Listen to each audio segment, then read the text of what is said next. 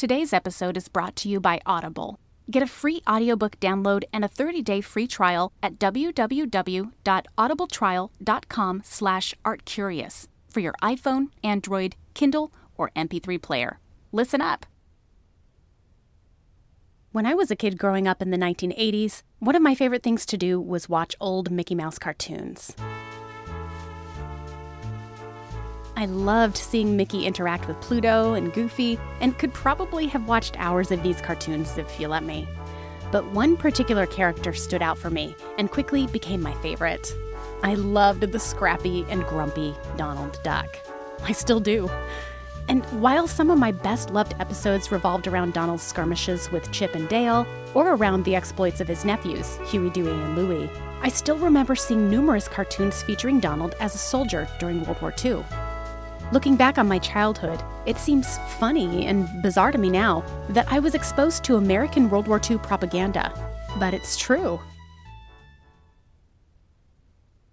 And it happened with somewhat regularity for someone like me who had consistent access to the Disney Channel. Of course, as a child, I didn't really think much of it. It just seemed like yet another Donald Duck cartoon to me. But now, I look back and find myself really curious. How did Walt Disney and his team, especially a blustery cartoon duck, get involved so specifically in wartime propaganda?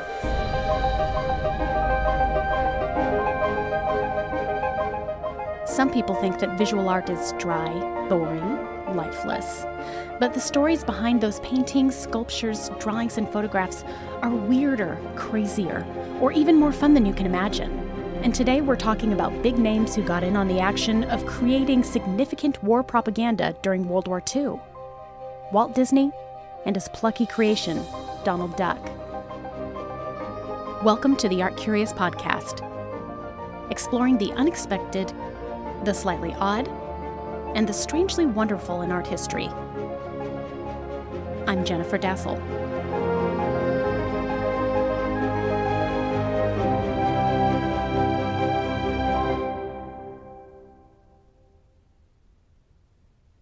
For three years, from 1942 and through the end of the war in 1945, Walt Disney Productions, headquartered at Walt Disney Studios in Burbank, California, produced both propaganda cartoons and educational films in conjunction with the U.S. government.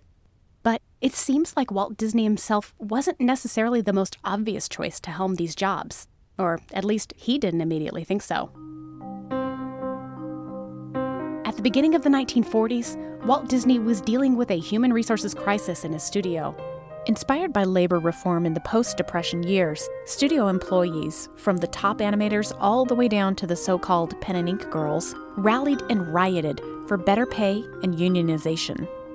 But Walt Disney wasn't thrilled with this development, and the perceived betrayal he felt at the hands of his employees, whom he felt were really like an extension of his family, was more than disheartening. It was shattering.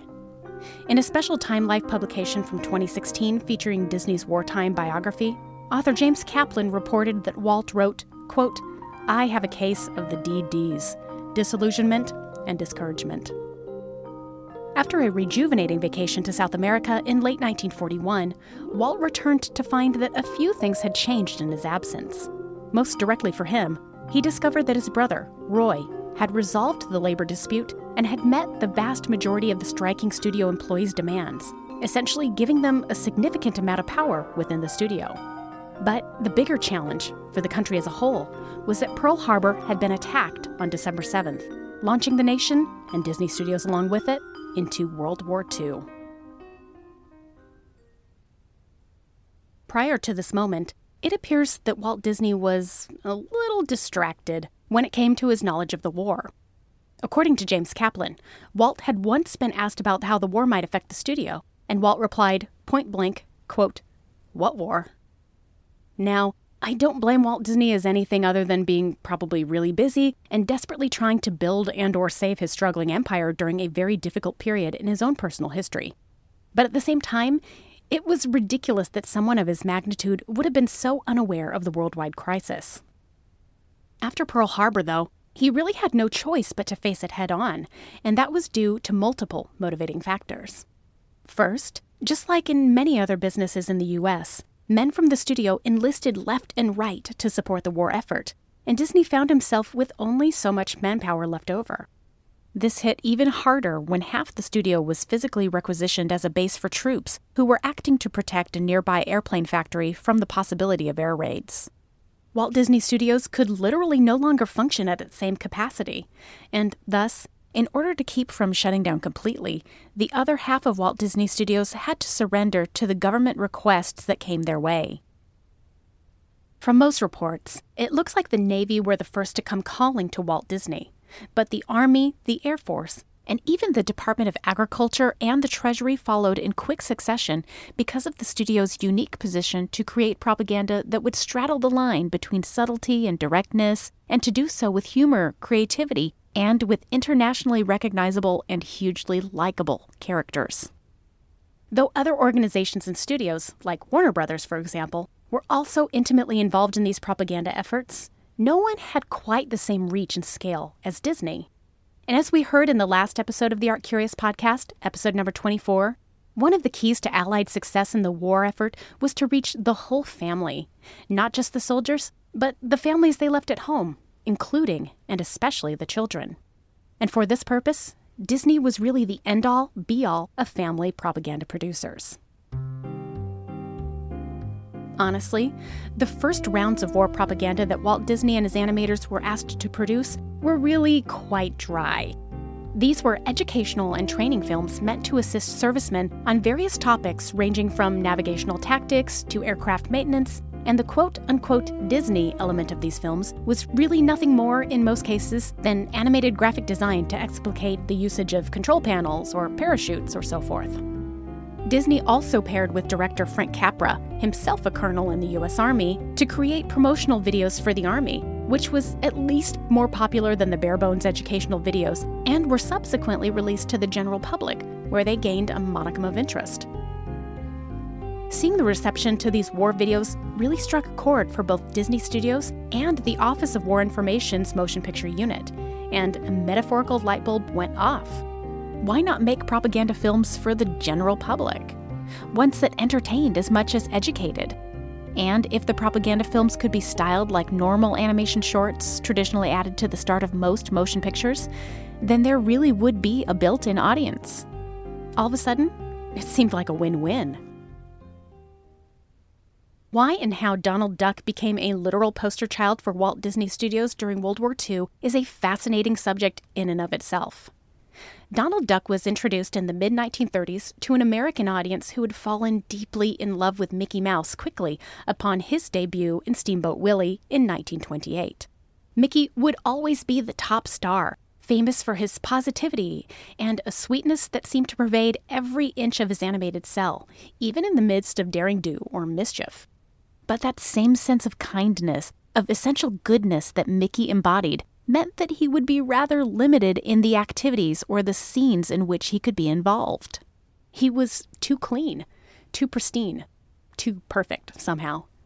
Someone spunkier and even a little bit unhinged was needed then to act as his foil. And hence, the short tempered, ever so tenacious Donald was born. And his signature determination and bravado meant that he was the ideal stand in for both soldier and civilian alike. Who wasn't about to give in to the enemy? Donald Duck. Who would jump in and work at his very best for the good of all Americans?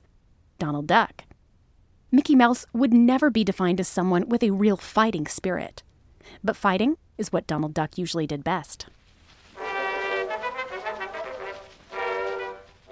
Donald's wartime debut was in a nearly nine minute cartoon short titled Donald Gets Drafted from 1942. It follows what you'd mostly expect from the title, meaning that we watch Donald move from enlistment through basic training, procuring his shiny pressed uniform, and also through the physical exams that confirm his health and well being. All of this is done to a happy tune that chimes, quote, The Army's not the Army anymore. It's better than it's ever been before. There is nothing in this propaganda piece that would hint at the darkness of war, or even at the goings on in Europe, the South Pacific, or beyond and as such, it's the perfect complement to the smiling families that were epitomized in many propaganda posters across the US during the same time period. Everyone is cheery, helpful, and undertaking even the biggest of challenges and changes with a whistle and a smile. People already love Donald, almost as much as they did Mickey Mouse, so they were apt to already be inclined to identify with or be moved by this character.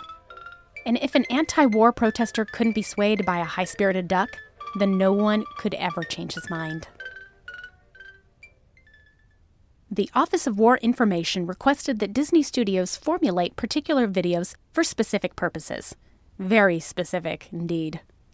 The best examples of this occurred in both 1942 and 1943, after the success of Donald Gets Drafted. In those years, there was a massive overhaul in income tax legislation, so that over 15 million Americans were suddenly eligible to pay a tax that was previously not required of them.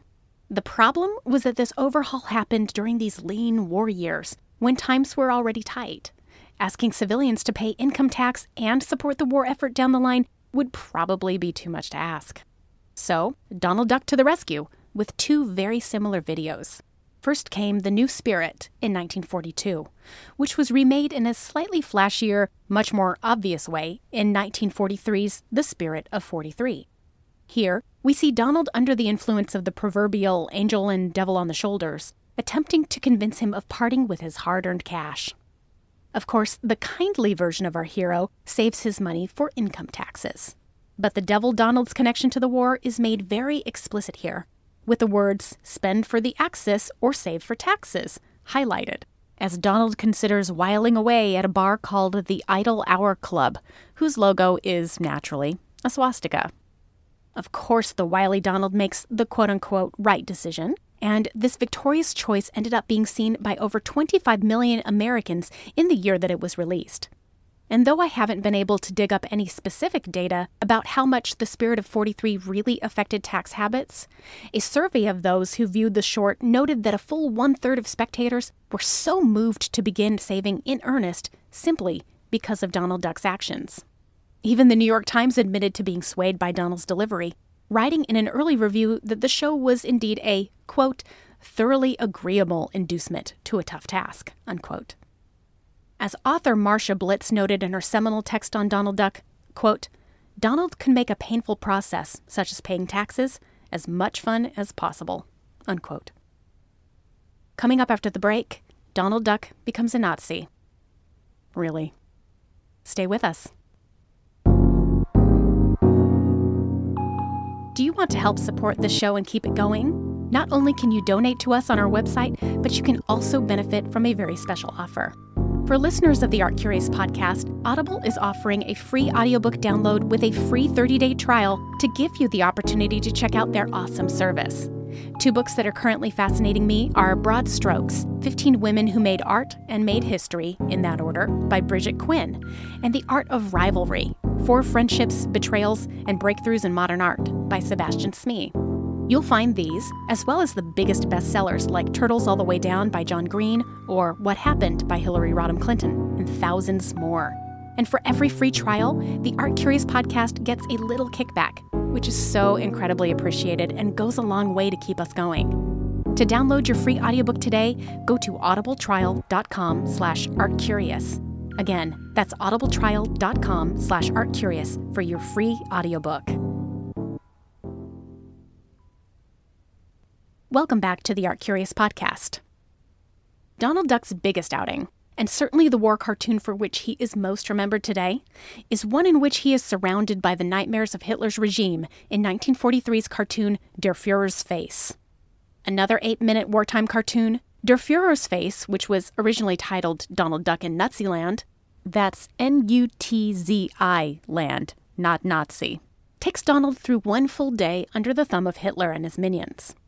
The farce begins straight away with an unforgiving 4 a.m. wake up call by a German polka band fronted by the rough and racist caricatures of Japanese Emperor Hirohito, Hermann Goering, Joseph Goebbels, and Benito Mussolini, singing a song with the same title as the cartoon itself. The first words, for example, declare, quote, When der Fuhrer says we is de master race, we heil, heil right in der Fuhrer's face, unquote. As viewers, we are treated to a brief glimpse of the outside world in Nazi land, only to see that its own propaganda has spread to nearly every element. Even the fences, bushes, and one really lowly windmill are shaped like swastikas. Not that Donald really notices, because he's indoctrinated too. And he salutes Hitler's photo on a swastika papered wall before getting a barely palatable breakfast and heading off to work in a munitions factory under extreme duress, where, according to an accompanying song, he works for, quote, 48 hours a day, unquote. He's threatened constantly with knives and bayonets, unable to keep up with the workload and the constant requirements to salute each and every image of the Fuhrer's face that passes him on his conveyor belt, until, at the very end, a frantic Donald awakes from his terrifying dream, dressed in stars and stripes pajamas, and the shadow of the Statue of Liberty, not Hitler's upheld hand, is projected on his wall. It was all a dream. Thank goodness it was all a dream. And it turned out to be a big dream for Disney Studios, too, who scored an Academy Award for Best Animated Short Subject Film for Der Fuhrer's Face. To date, the only Oscar that Donald Duck has ever won. Part of its popularity, and one of enduring interest to scholars, is that it straddled that delicate line between light and dark that many of the best propaganda cases were known to do. It had a happy ending, of course, but the majority of the cartoon is dark comedy at best, and just plain dark at worst. As noted in the book Learning from Mickey, Donald, and Walt Essays on Disney's Edutainment Films, quote, Donald's audience would have been familiar with rationing and overtime at defense plants from their own experience. Der Fuhrer's face demonstrated humorously how much worse the situation was in Germany. Donald's dream self is obviously motivated solely by fear rather than any sort of allegiance to Hitler, and any sign of resistance, such as grumbling on the assembly line, is met with instant threats of violence.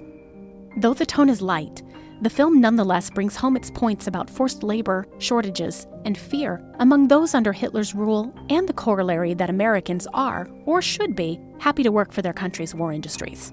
Unquote. Donald Duck's inherent likability, as well as his everyman personality, if a duck could be an everyman, that is, meant that Der Fuhrer's Face and similar films were very successful propagandistic tools. Donald had a temper. He had a pessimistic streak. He could be fearful, when also at turns he could be both brave and cowardly. He was, in essence, more human than most cartoon characters of the day, especially the idealist Mickey Mouse. But there was an added element that contributed greatly to Donald's success and that was a perceived distance from the U.S. government. We talked briefly in our last episode about some of the inherent distrust of propaganda that came from the Office of War Information, with citizens concerned that the single source messages in these pamphlets and posters were coming from a controlling governmental force that would feel more totalitarian than democratic. But a cartoon that featured a beloved figure from one of the most cultural behemoths of the past decade? It was almost a guaranteed success. The irony, of course, is that Walt Disney and his animators were working directly under governmental commissions, and this fact was made blatant in the opening credits for each cartoon. But this was propaganda that was entertainment first, and thus different from any other method previously experienced. American audiences would consume these messages not in storefronts or factories as they did with most propaganda posters, but in movie houses where they were enjoying a respite from the war. And the relaxing environment and atmosphere in which they absorbed these messages certainly meant that those same messages may have had a better shot at lingering in an otherwise overtaxed mind. Finally, there was the sense of humor evident in these cartoons, dark though it may have been in parts. Most of the propaganda from the Office of War Information had little, if any, humor to them, as an independent survey on methods of messaging had somehow confirmed that humor was one of the least successful ways to ensure audience participation. This played out in many of the especially dark posters we discussed in episode 24. In retrospect, this seems rather short sighted, especially given the extreme popularity of Donald Duck's military outings. The duck and his special kind of silliness could not only be enjoyed by children, but also by their parents, who had been exposed to Donald for over 10 years at that point. And let's not forget the war weariness of entire sections of society across all ages. Donald's hijinks were the perfect salve. His appeal was thus multi generational and across all classes, and no one else was better suited to ensure the positivity and participation of millions upon millions of Americans. It would be remiss of me to stop here and let this seem like a clear exaltation of the Disney and Donald Duck model of propaganda, because it certainly had its drawbacks. The first is that, to our 21st century eyes, there are some terribly racist stereotypes and politically incorrect inclusions here. I've touched briefly on the awful caricature of Emperor Hirohito in Der Fuhrer's face. Suffice to say that it's even worse in a later Donald Duck outing, titled Commando Duck Donald versus the Japanese. This was released in 1944, and it begins innocently enough with Donald undergoing basic training similar to his travails in Donald Gets Drafted. But then he is released into his very first solo mission quite quickly with these simple instructions destroy a Japanese airbase. Oh, you know, just destroy single handedly a Japanese airbase. Naturally, Donald does indeed achieve this, mostly by accident, I'll add, by exploding his river raft and causing a flood to wipe out the aircraft below him. But before all that, though, Donald comes into contact with various examples of the enemy. And almost each and every one of them is a caricature of slanted eyes, buck teeth, and pidgin English, with an added element of presumed stupidity and overpoliteness. For example, two Japanese snipers attempt to take aim at Donald as he floats down the river, but the snipers get in each other's way and then obscure any shots. So instead of rectifying their situation and taking aim again, the snipers engage in repeated comedic apologies. The takeaway is this the enemy was just not smart enough to focus on what was right in front of them. It's awful, and it's embarrassing, and it's wrong. It's also a sad product of the time in which it was made.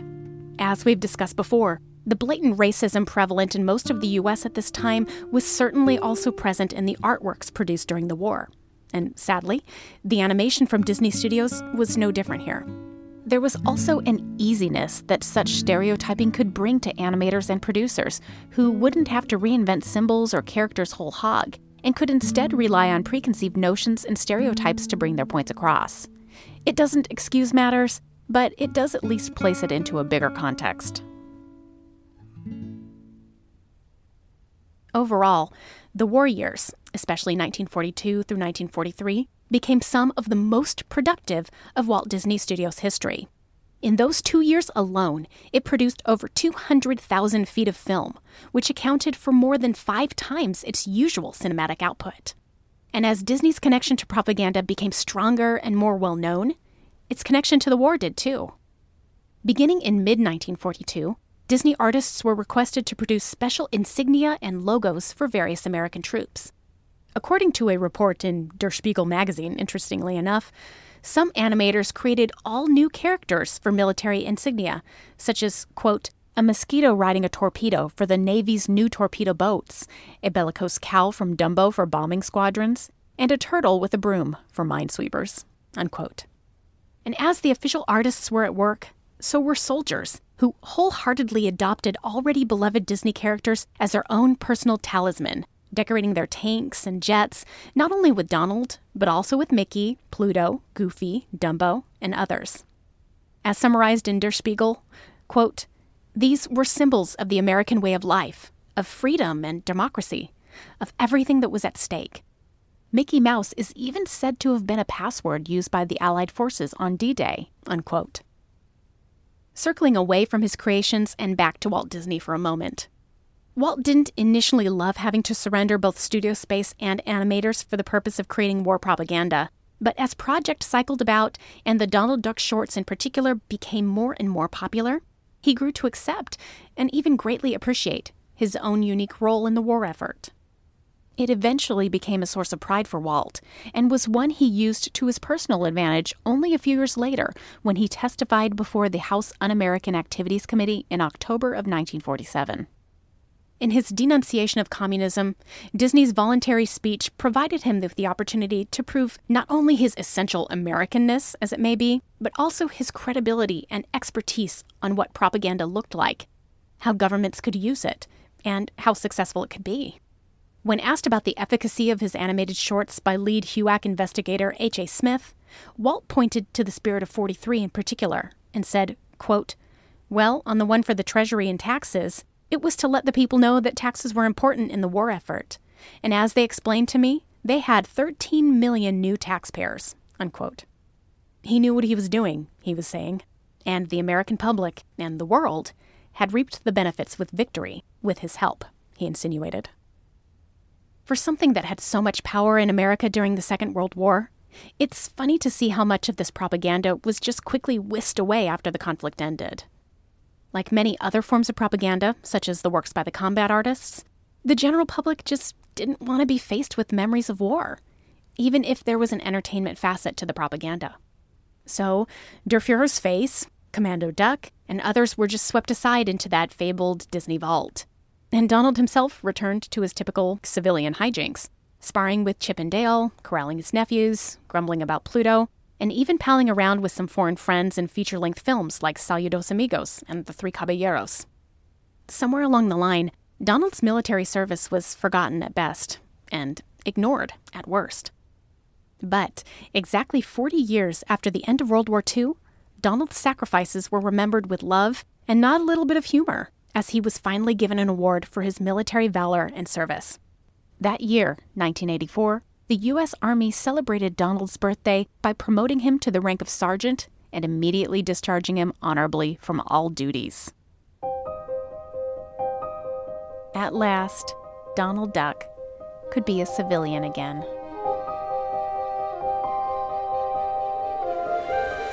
Next time on the Art Curious podcast, it's back to Europe to uncover one of Hitler's secret wartime plans. And it was all about the art. That's in two weeks. Subscribe now. Don't miss it.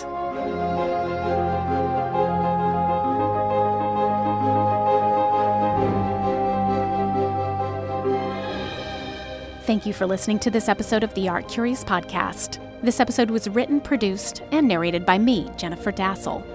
Our new theme music is by Alex Davis at alexdavismusic.com. Research assistance is by Stephanie Pryor, and social media help by Emily Crockett. Our production and editorial services are provided by Kaboonki Creative.